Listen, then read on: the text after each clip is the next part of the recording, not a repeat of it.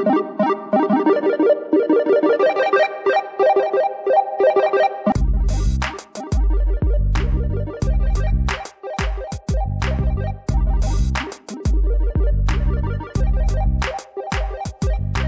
is K20 Innovates, an ecosystem of live podcasts focused on innovation in education.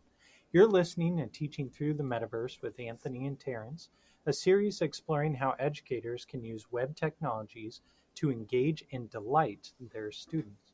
Join us as we explore how these technologies are set to change our lives in the near future. We'll be taking insights and experience from educators around the world to make the case for open and collaborative technologies that work for learners and educators. My name is Anthony White, and I'm an educator in Kodiak, Alaska. And my name is Terence Finnegan, and I'm an educator in Edinburgh, in Scotland. Um, hi, Anthony. How you doing? Oh, I'm doing pretty good. Nice and cold up here in Alaska, uh, but Nice. otherwise pretty good. A couple of extra hours every day of sunlight, which I appreciate. Yeah, right. We're inching our way up here. We don't have any snow here, but we've plenty of rain, um, lots of precipitation, um, and we are, yeah, as as well, inching our way up into slightly more sun in the day, which is awesome. Um, all right, so I think we should uh, we should get started. We um, it's been a, a little while since our last episode, um, but it's been a long time, almost a, a century in metaverse time, um, because so much has happened. Um, so we're going to take um, you through the Eduverse news first off, um, and then we're going to jump into tools for educators. So um, laying out what educators around the world can do uh, with their own students in their own classrooms and their own practice. Um, so let's jump into news. Um, what's happened since last time? Um, a big thing, Anthony, that I wanted to talk about is um, Tony Parisi's rules on the metaverse. Uh, and this has been out for a little while, but it's it uh, garnered a lot of debate amongst people in the metaverse and how uh, the metaverse might relate to education. Um, so if you haven't seen, uh, Tony Parisi is someone who's been around um, in developing things for the internet, for Web one, two, and um, you know thinking about Web three. Uh, and he's he came up with these seven rules for the metaverse. He's you know he developed, developed VR way back in the day, and he's got some pretty interesting insights. So I just want to run through the, the seven rules and then talk a little bit about how they relate to the education. Um, so real quick, the the rule one is that there is only one metaverse. Uh, rule two is that the metaverse is for everyone. Uh, nobody controls the metaverse. The metaverse is open. The metaverse is hardware independent. The metaverse is a network, and the metaverse is the internet. Um, and for me, it just I love the clarity of this. Just um, really cutting through all the rubbish uh, and laying out what the metaverse is and will be. Um, and I love that, that there is only one metaverse. We talk about all these different platforms and how they are metaverse platforms, but in the future that we can imagine, and in the future where this this term metaverse came from, there is one metaverse that everyone can access. And of course, for me, what that means about education is that if we're um, online and, and remote, then the place where you go to school is the same place where you play games, where you um, go shopping, where you um, interact with people that are not your school friends, that are other friends and, and parents, um, and maybe even pay your taxes. And so this, of course, like all those things are true for the real world, and they sound true for the metaverse or the eduverse too. And so imagining a future where we all, all exist on this one metaverse um, really sort of seems to be, like he says, the metaverse is the internet. We all do these things on the internet right now. Um, and so making it open and for everybody, I think, is a really interesting way to look at not a closed wall where you go into one platform and you have one sign in and you're one particular um, avatar or, or um, person in that system, but a part of a larger system. And I just like the openness of that. So I think that was important to highlight. Absolutely.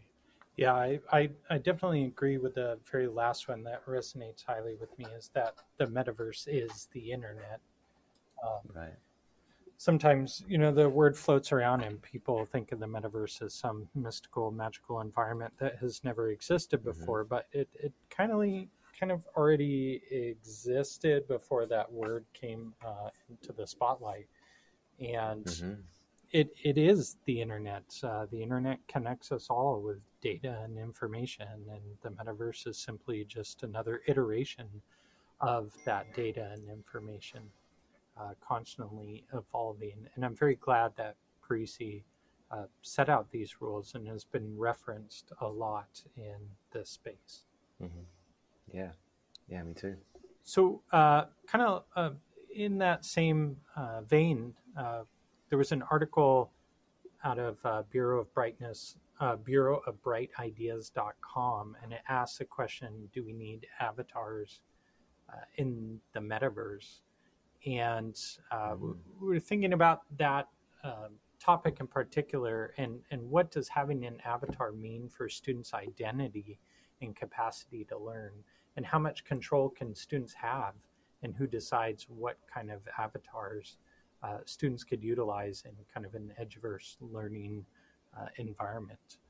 Um, you know, mm-hmm. avatars have been around for quite a while. I could remember when I was playing World of Warcraft uh, back in uh, 2000 something, many, many years of World of Warcraft, and that your uh, character was you know your avatar your representation of how much time you spent in world of warcraft the fancier your equipment you were either really lucky or you were in a really good guild or uh, you just had access to things that some other people didn't have. Uh, but it definitely signaled uh, that you know there was a culture behind uh, those world of warcraft characters in that game. And now it's mm-hmm. definitely evolved significantly um, you could express yourself with the avatars that are out there as any gender or any species that you want. So, in terms of student identity, they could really pick something that aligns to who they perceive themselves as uh, and share that with a larger population.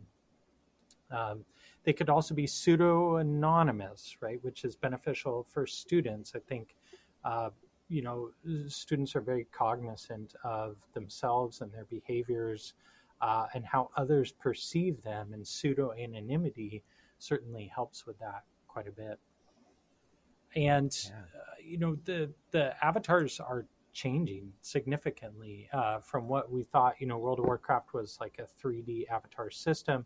You think about games like Fortnite now, which also have 3D avatar system but now there are new flat avatars uh, used as social signals. So if you think about the um, uh, the crypto punk scene, um, mm-hmm. you know those crypto punks signify something, someone who is part of that, and people will wear those avatars proudly on their profiles and show that hey, this is my identity, this is who I am. Uh, and and it holds some pretty deep uh, social significance with it. Uh, in other cases, you have avatars as disposable skins, which in Fortnite uh, certainly can be the case. You know, it's a fun gameplay mechanism that they've integrated with their avatar, but only limited to a certain period of time, and you can only wear it for so long before it's thrown away and replaced with something else that is new or exciting. And I could see that uh, plain beneficial in a classroom environment. You know, if the teacher has access to uh, an avatar system and can release special items or icons or wearables that the students can wear that would give them special recognition, um, that then they could show that off to other people would be really great. Uh, there are also yeah. interoperable uh, platforms that are coming into fruition. Um, Ready Player Me is, is one of the largest right now. Uh, they promote one avatar, many worlds, and you can create avatars that uh, you know are more cartoonish in nature, more fantasy or sci-fi based, or something that looks a lot like you. So, again, students have the ability to explore their identity with that. Mm-hmm. Uh, and and that kind of interoperability also allows students to choose, you know, what what kind of look they want to have. We're not deciding that for them. Um, yeah, that's really interesting because I mean, of course, it, um, students and and young people um, are finding ways to ident- to create their identity online. Hmm. Um, and of course, that's always evolving, right? I mean, I don't think it should be any surprise to us uh, that the in real life identity um, gets you know gets pulled over into the metaverse or the eduverse. And of course, we're creating ways to identify and, and follow whatever um, clique or crew or, or whoever we feel closest to. So yeah, that makes a lot of sense. What's what's really interesting is how that does translate, like you say, between platforms, um, as long as we have platforms. Um, if we if we're creating the, the metaverse that is the is all in the one place, then how does that how does that um, interoperability then relate to to how people carry their uh, their identity from one place to another? Yeah. Um, of course, we dress we dress differently in the real world, and, and will that happen in the metaverse as well? I presume it will. It'll be really interesting to see how that works. Yeah, there's a lot of work in interoperability um, going on right now, especially in terms of avatars and being able to, uh, you know, in one case, uh, one user, Jen, uh, has been working with a team of uh, other developers to try and create a sort of metadata associated with avatars. So mm-hmm. just like mm-hmm. photos have metadata associated with them, and your browser renders that or you know calls on that information to to render it in such a way that that same mm-hmm. kind of um, idea should be behind avatars and avatar creation and that there should be a certain set of standardization uh, in that process so that way everyone has the same experience which is really sure. amazing um, yeah amazing you know uh, i mean significant amount of of change in that space. Uh, one mention in the article was about Epic Games metahumans, and that these metahumans, which are very lifelike, realistic uh, avatars or characters, I guess you could say, that you can create on the web of all things. You don't need to install an application, an app, nothing. You access a website, you log in, and you can create a metahuman. Um, it's going to be pretty incredible to see where this heads. And you had something yeah. you wanted to talk about uh, in relation to sure. metahumans. Um, yeah, these metahuman. I mean, just looking at, at what's possible is, I mean, the, the level of detail is really incredible, and it's you know uncanny valley territory. Um, and something, you know, if we're talking about avatars for students, then, you know, what does a teacher avatar look like, um, especially when it's remote? Um, and this really struck me as something that would be kind of amazing if you, if you had a teacher that looked like this guy. So there's a, uh, someone who goes um, on YouTube, it goes under the name Xanadu Blue, X A N A D U B L U. Um, and he's created this amazing avatar that he then, uh, his, his pr- uh, profile on um, uh, well, his avatar on YouTube as he's creating all these videos is used is created using this metahuman creator, and he's a blue alien with a flaming mohawk, um, and he does all this incredible stuff um, on YouTube. And the rig that he's got to do this is is really quite simple. It's a an iPhone pointing at his face and a little rig that points at his face that tracks his face, so that his facial expressions get um, put onto get mapped onto this uh, this blue alien, um, and it's got some motion capture going on um, for his limbs. Um, and wouldn't it be amazing if we sort of, the, um, like in the the Diamond Age, another Neal Stephenson book, there's there's a character that gets the is the teacher on this iPad that the protagonist has in in that book. Um, just the same as a teacher, you could be this this whatever character you want to be. Um, you know, if you're going um, into space, you could be an astronaut or an alien, I suppose, a blue alien. Or if you're going into a volcano, you could be some sort of thick-skinned creature um, or you could just be sort of any sort of representation of, of the type of learning that you want your students to have. Um, and I just thought that'd be pretty amazing to have that creativity as a teacher to be able to change the skin that you're in as you're teaching. It'd be pretty fun. Yeah, it's amazing that kind of creativity, and I think that avatarism actually, you know, more than just entering an immersive environment with an avatar, which is important. You're you're porting your identity over to this virtual immersive environment, uh, whether it's on a mm-hmm. headset, on a computer, on an iPad, mobile phone, whatever. You have your identity, but um, mm-hmm. having access to these avatars and to be able to um, bring them to life with your body and your expressions is really mm-hmm. powerful mm-hmm. for storytelling and we as humans, uh, it's ingrained into our nature to be storytellers. Uh, we tell stories through video, through audio, through uh, written stories, uh, and now we have new tools that are free to use. Anyone can use them to create stories with characters. Uh, you know, mm-hmm. it might not be easy for, say, an elementary student to take control of a metahuman and utilize that. But you know, I'm sure there are services out there or ways to get these technologies in these students' hands that, you know, one student mm-hmm. could play the big bad wolf while the other student plays Little Red Riding Hood while mm-hmm. another student plays whatever and they could recreate the story with digital avatars uh, and be able to record and publish that so anyone can view that content. Right. Send it to the grandparents exactly. and they can watch it. Exactly. Absolutely. I totally see that happening. Yeah. Yeah. Yeah. And especially, like you know, in this world of like remote learning and remote work, and we may not have those school plays as much anymore, which is unfortunate, but maybe we could balance it out. You know, we could have students uh, who are doing in person reenactments or storytelling and then balance that with these virtual tools that will allow them to create and make amazing things. Absolutely, absolutely.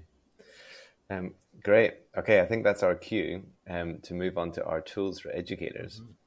Um, so this is our chance. Um, Anthony and I are, are, talking about how we want to make this podcast as useful to other educators around the world as possible, um, and to have some real life, um, like lived experience of what educators can do with a ton of tools out there and just trying to demystify them a little bit.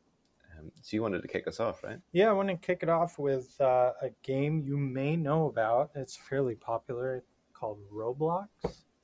Uh, if you have a, a, a student, uh, elementary, middle school, even high school, I have high school students who still use Roblox. Uh, it's extremely popular.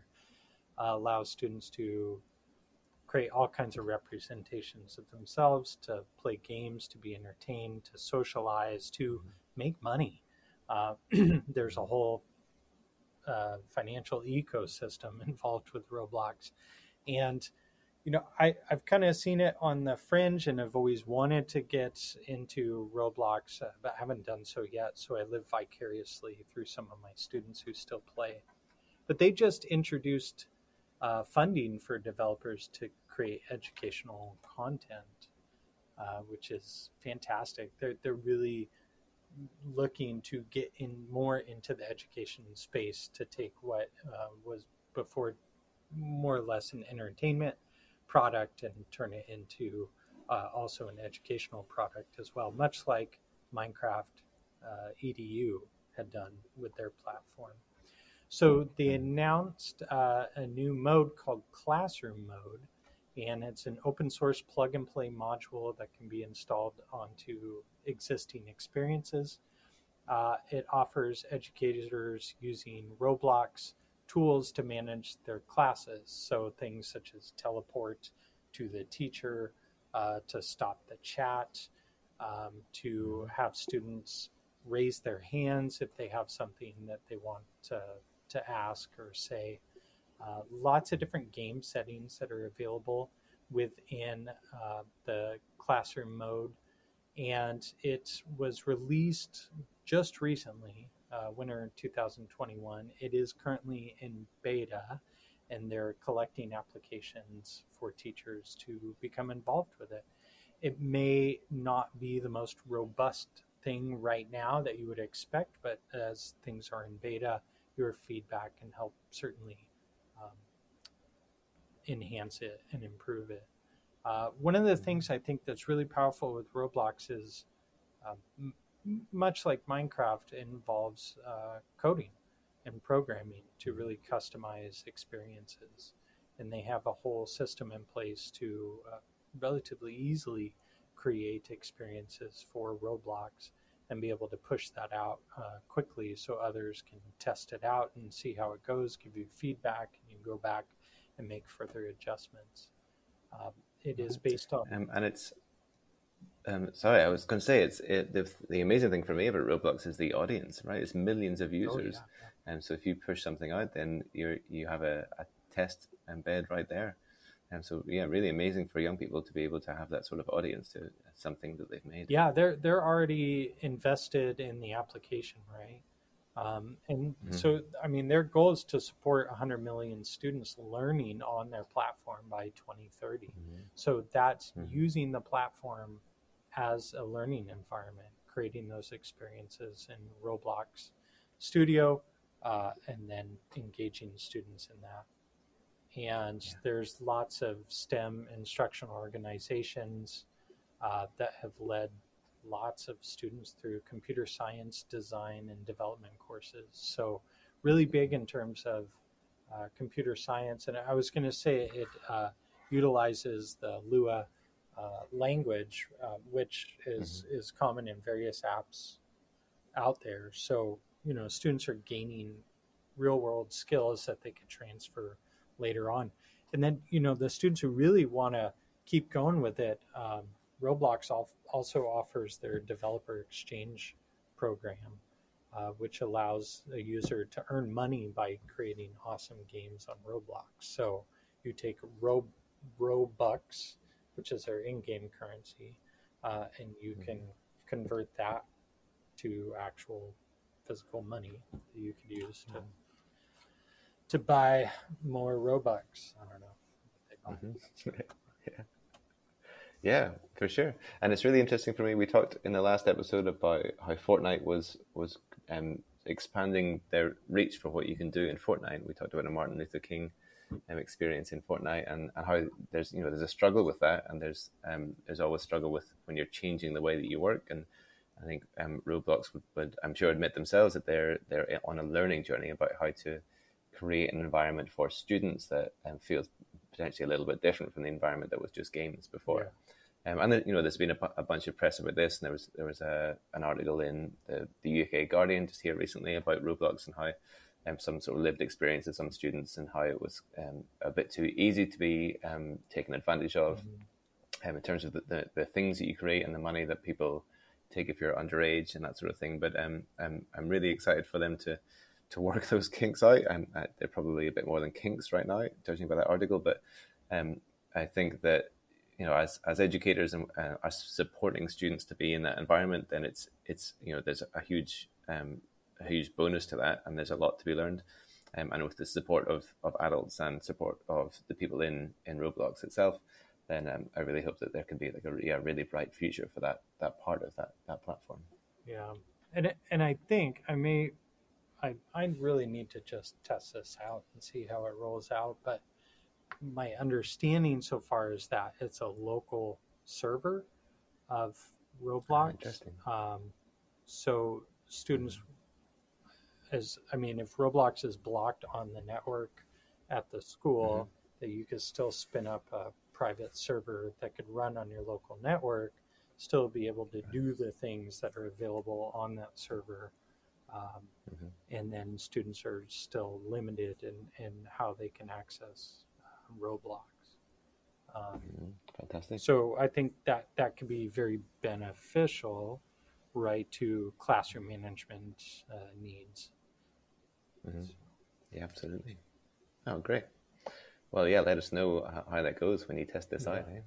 Maybe maybe we should both have a go at this. Mm-hmm. Great stuff. Um, cool. Uh, right, we've got a couple of other things to get through in this section. Um, you you were talking about CoSpaces before. Yeah, it's a design tool that allows students uh, to learn some coding experience and create virtual 3D worlds.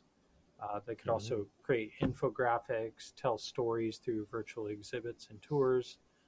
Uh, with the EDU platform, teachers can create a class and post assignments. You could integrate images, 360 photos, and they have a companion application available as well. Um, they do offer a free um, account and where you can invite up to 29 students, create up to two CoSpaces, have a class, one assignment, and up to 10 external files and code with basic CoBlocks. So it offers a lot of functionality uh, right out of the box if it's something that you wanted to give a try. They utilized um, the kind of scratch, drag and drop uh, coding. Um, mm-hmm. They're Great. colored blocks, and it's perfect solution for junior coders, uh, so visual mm-hmm. coding. But then, if you wanted to switch to more advanced coding, um, you could get into more advanced scripting languages. They have their API documentation. Uh, it comes out of the box with a physics engine, so you have 3D objects that can interact with other objects and they re- respond with whatever physics parameters you've set with it. You can create games in it, like someone created an egg hunt where you have to run around and search for toys. Uh, someone made an ice skating game where, with 3D objects, animation, and coding, you can skate around in some ice.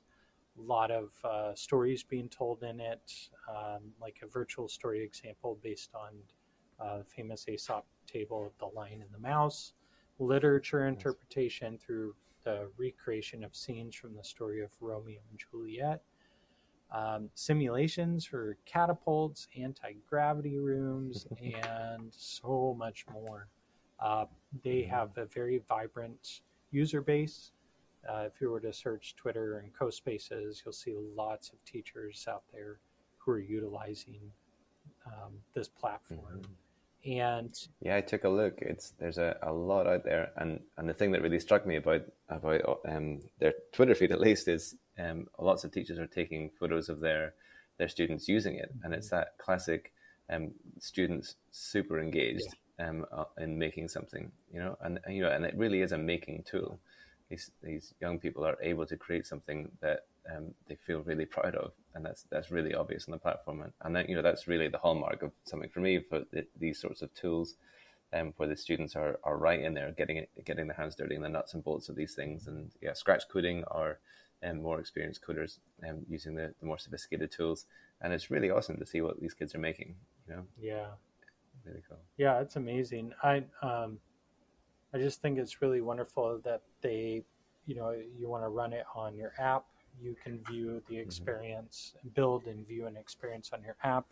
If you want to run it on the web, on a laptop or a PC, um, you could do that on one of those devices as well. And so that interoperability, I think, is huge. And I hope more businesses and organizations that do this uh, or creating these tools do something similar. Yeah, And for sure. yeah, the, a lot of functionality in it. I mean, students are, are they're creating games with these tools, uh, experiences, sharing their ideas and learning, and it's just really powerful and incredible to, to see.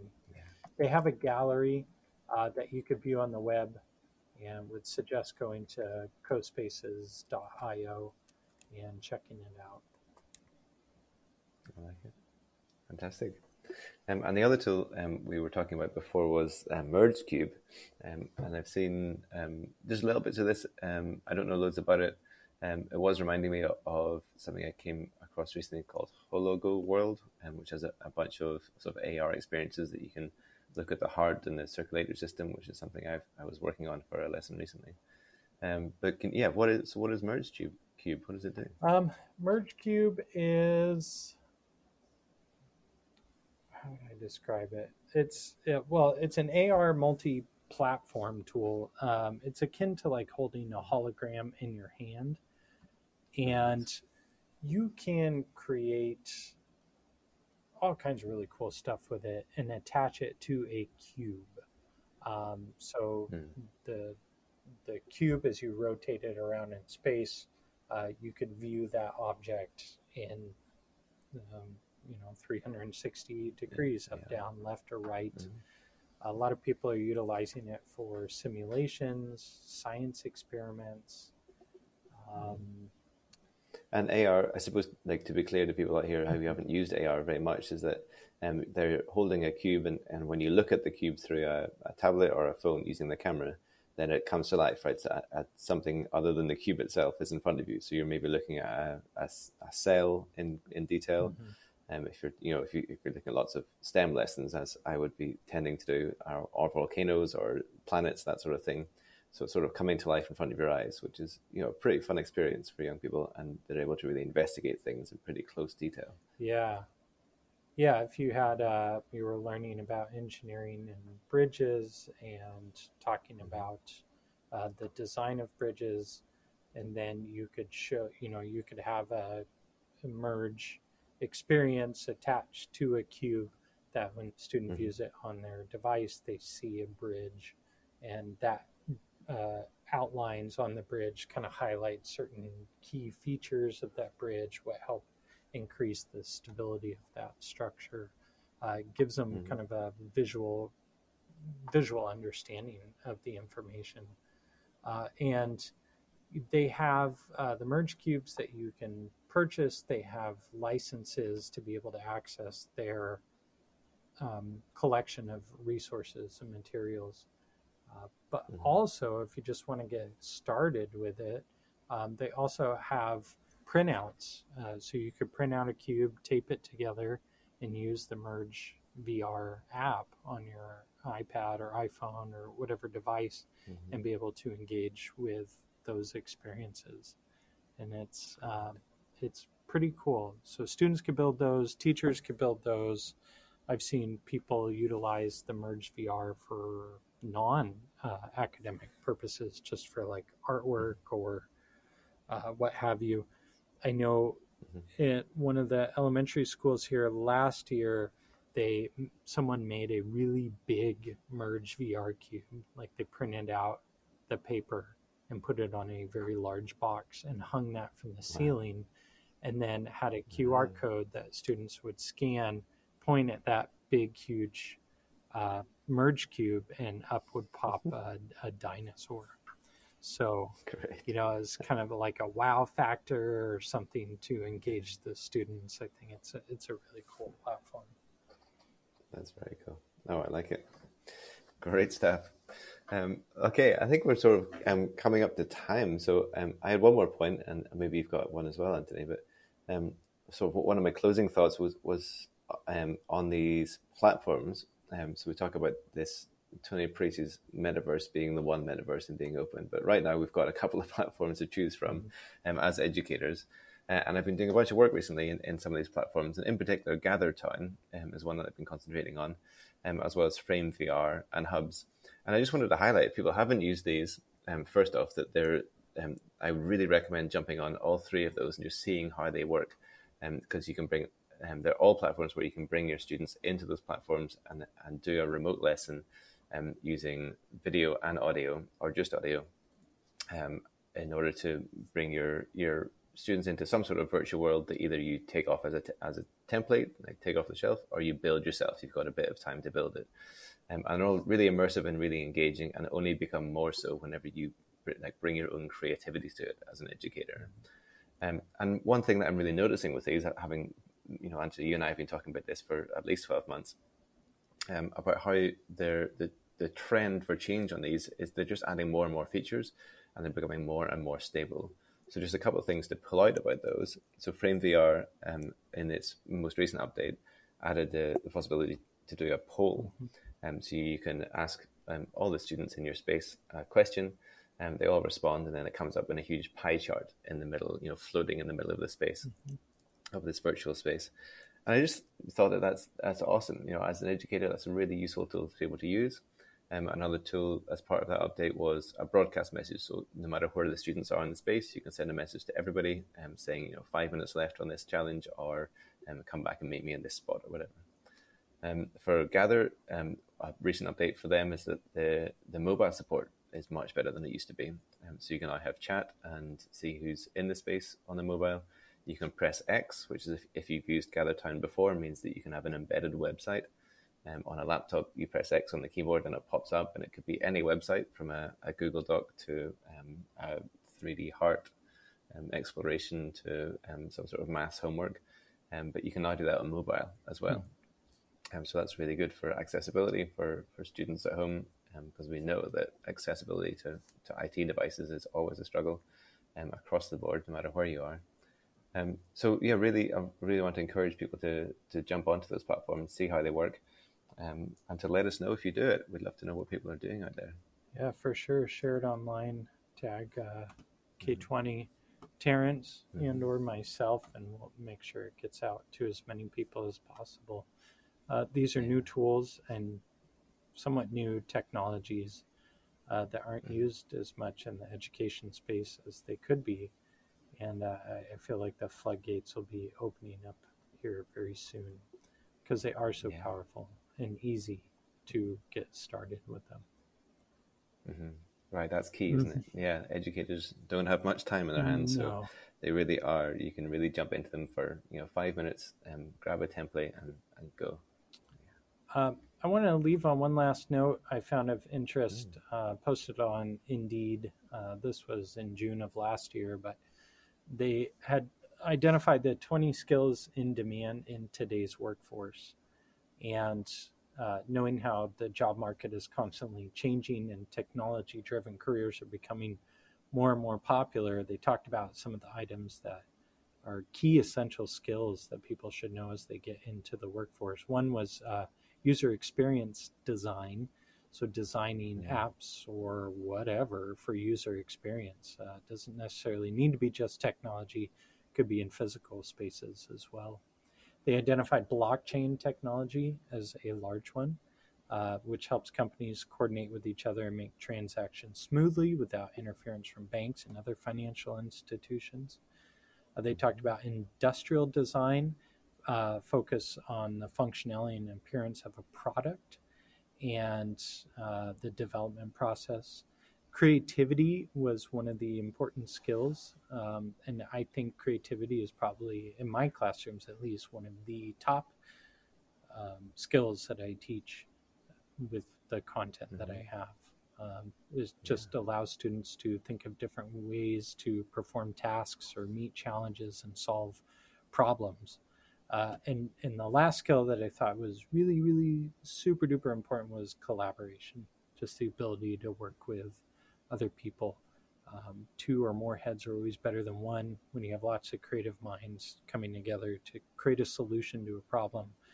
And the sky's the limit. Awesome. Yeah, that's really interesting. Um, amazing. All right. Well, I think that just about wraps us up. Um, thanks, Anthony. Lovely as ever to talk to you. Well.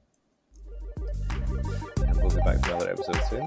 And we'll see you next time. Yeah, take care.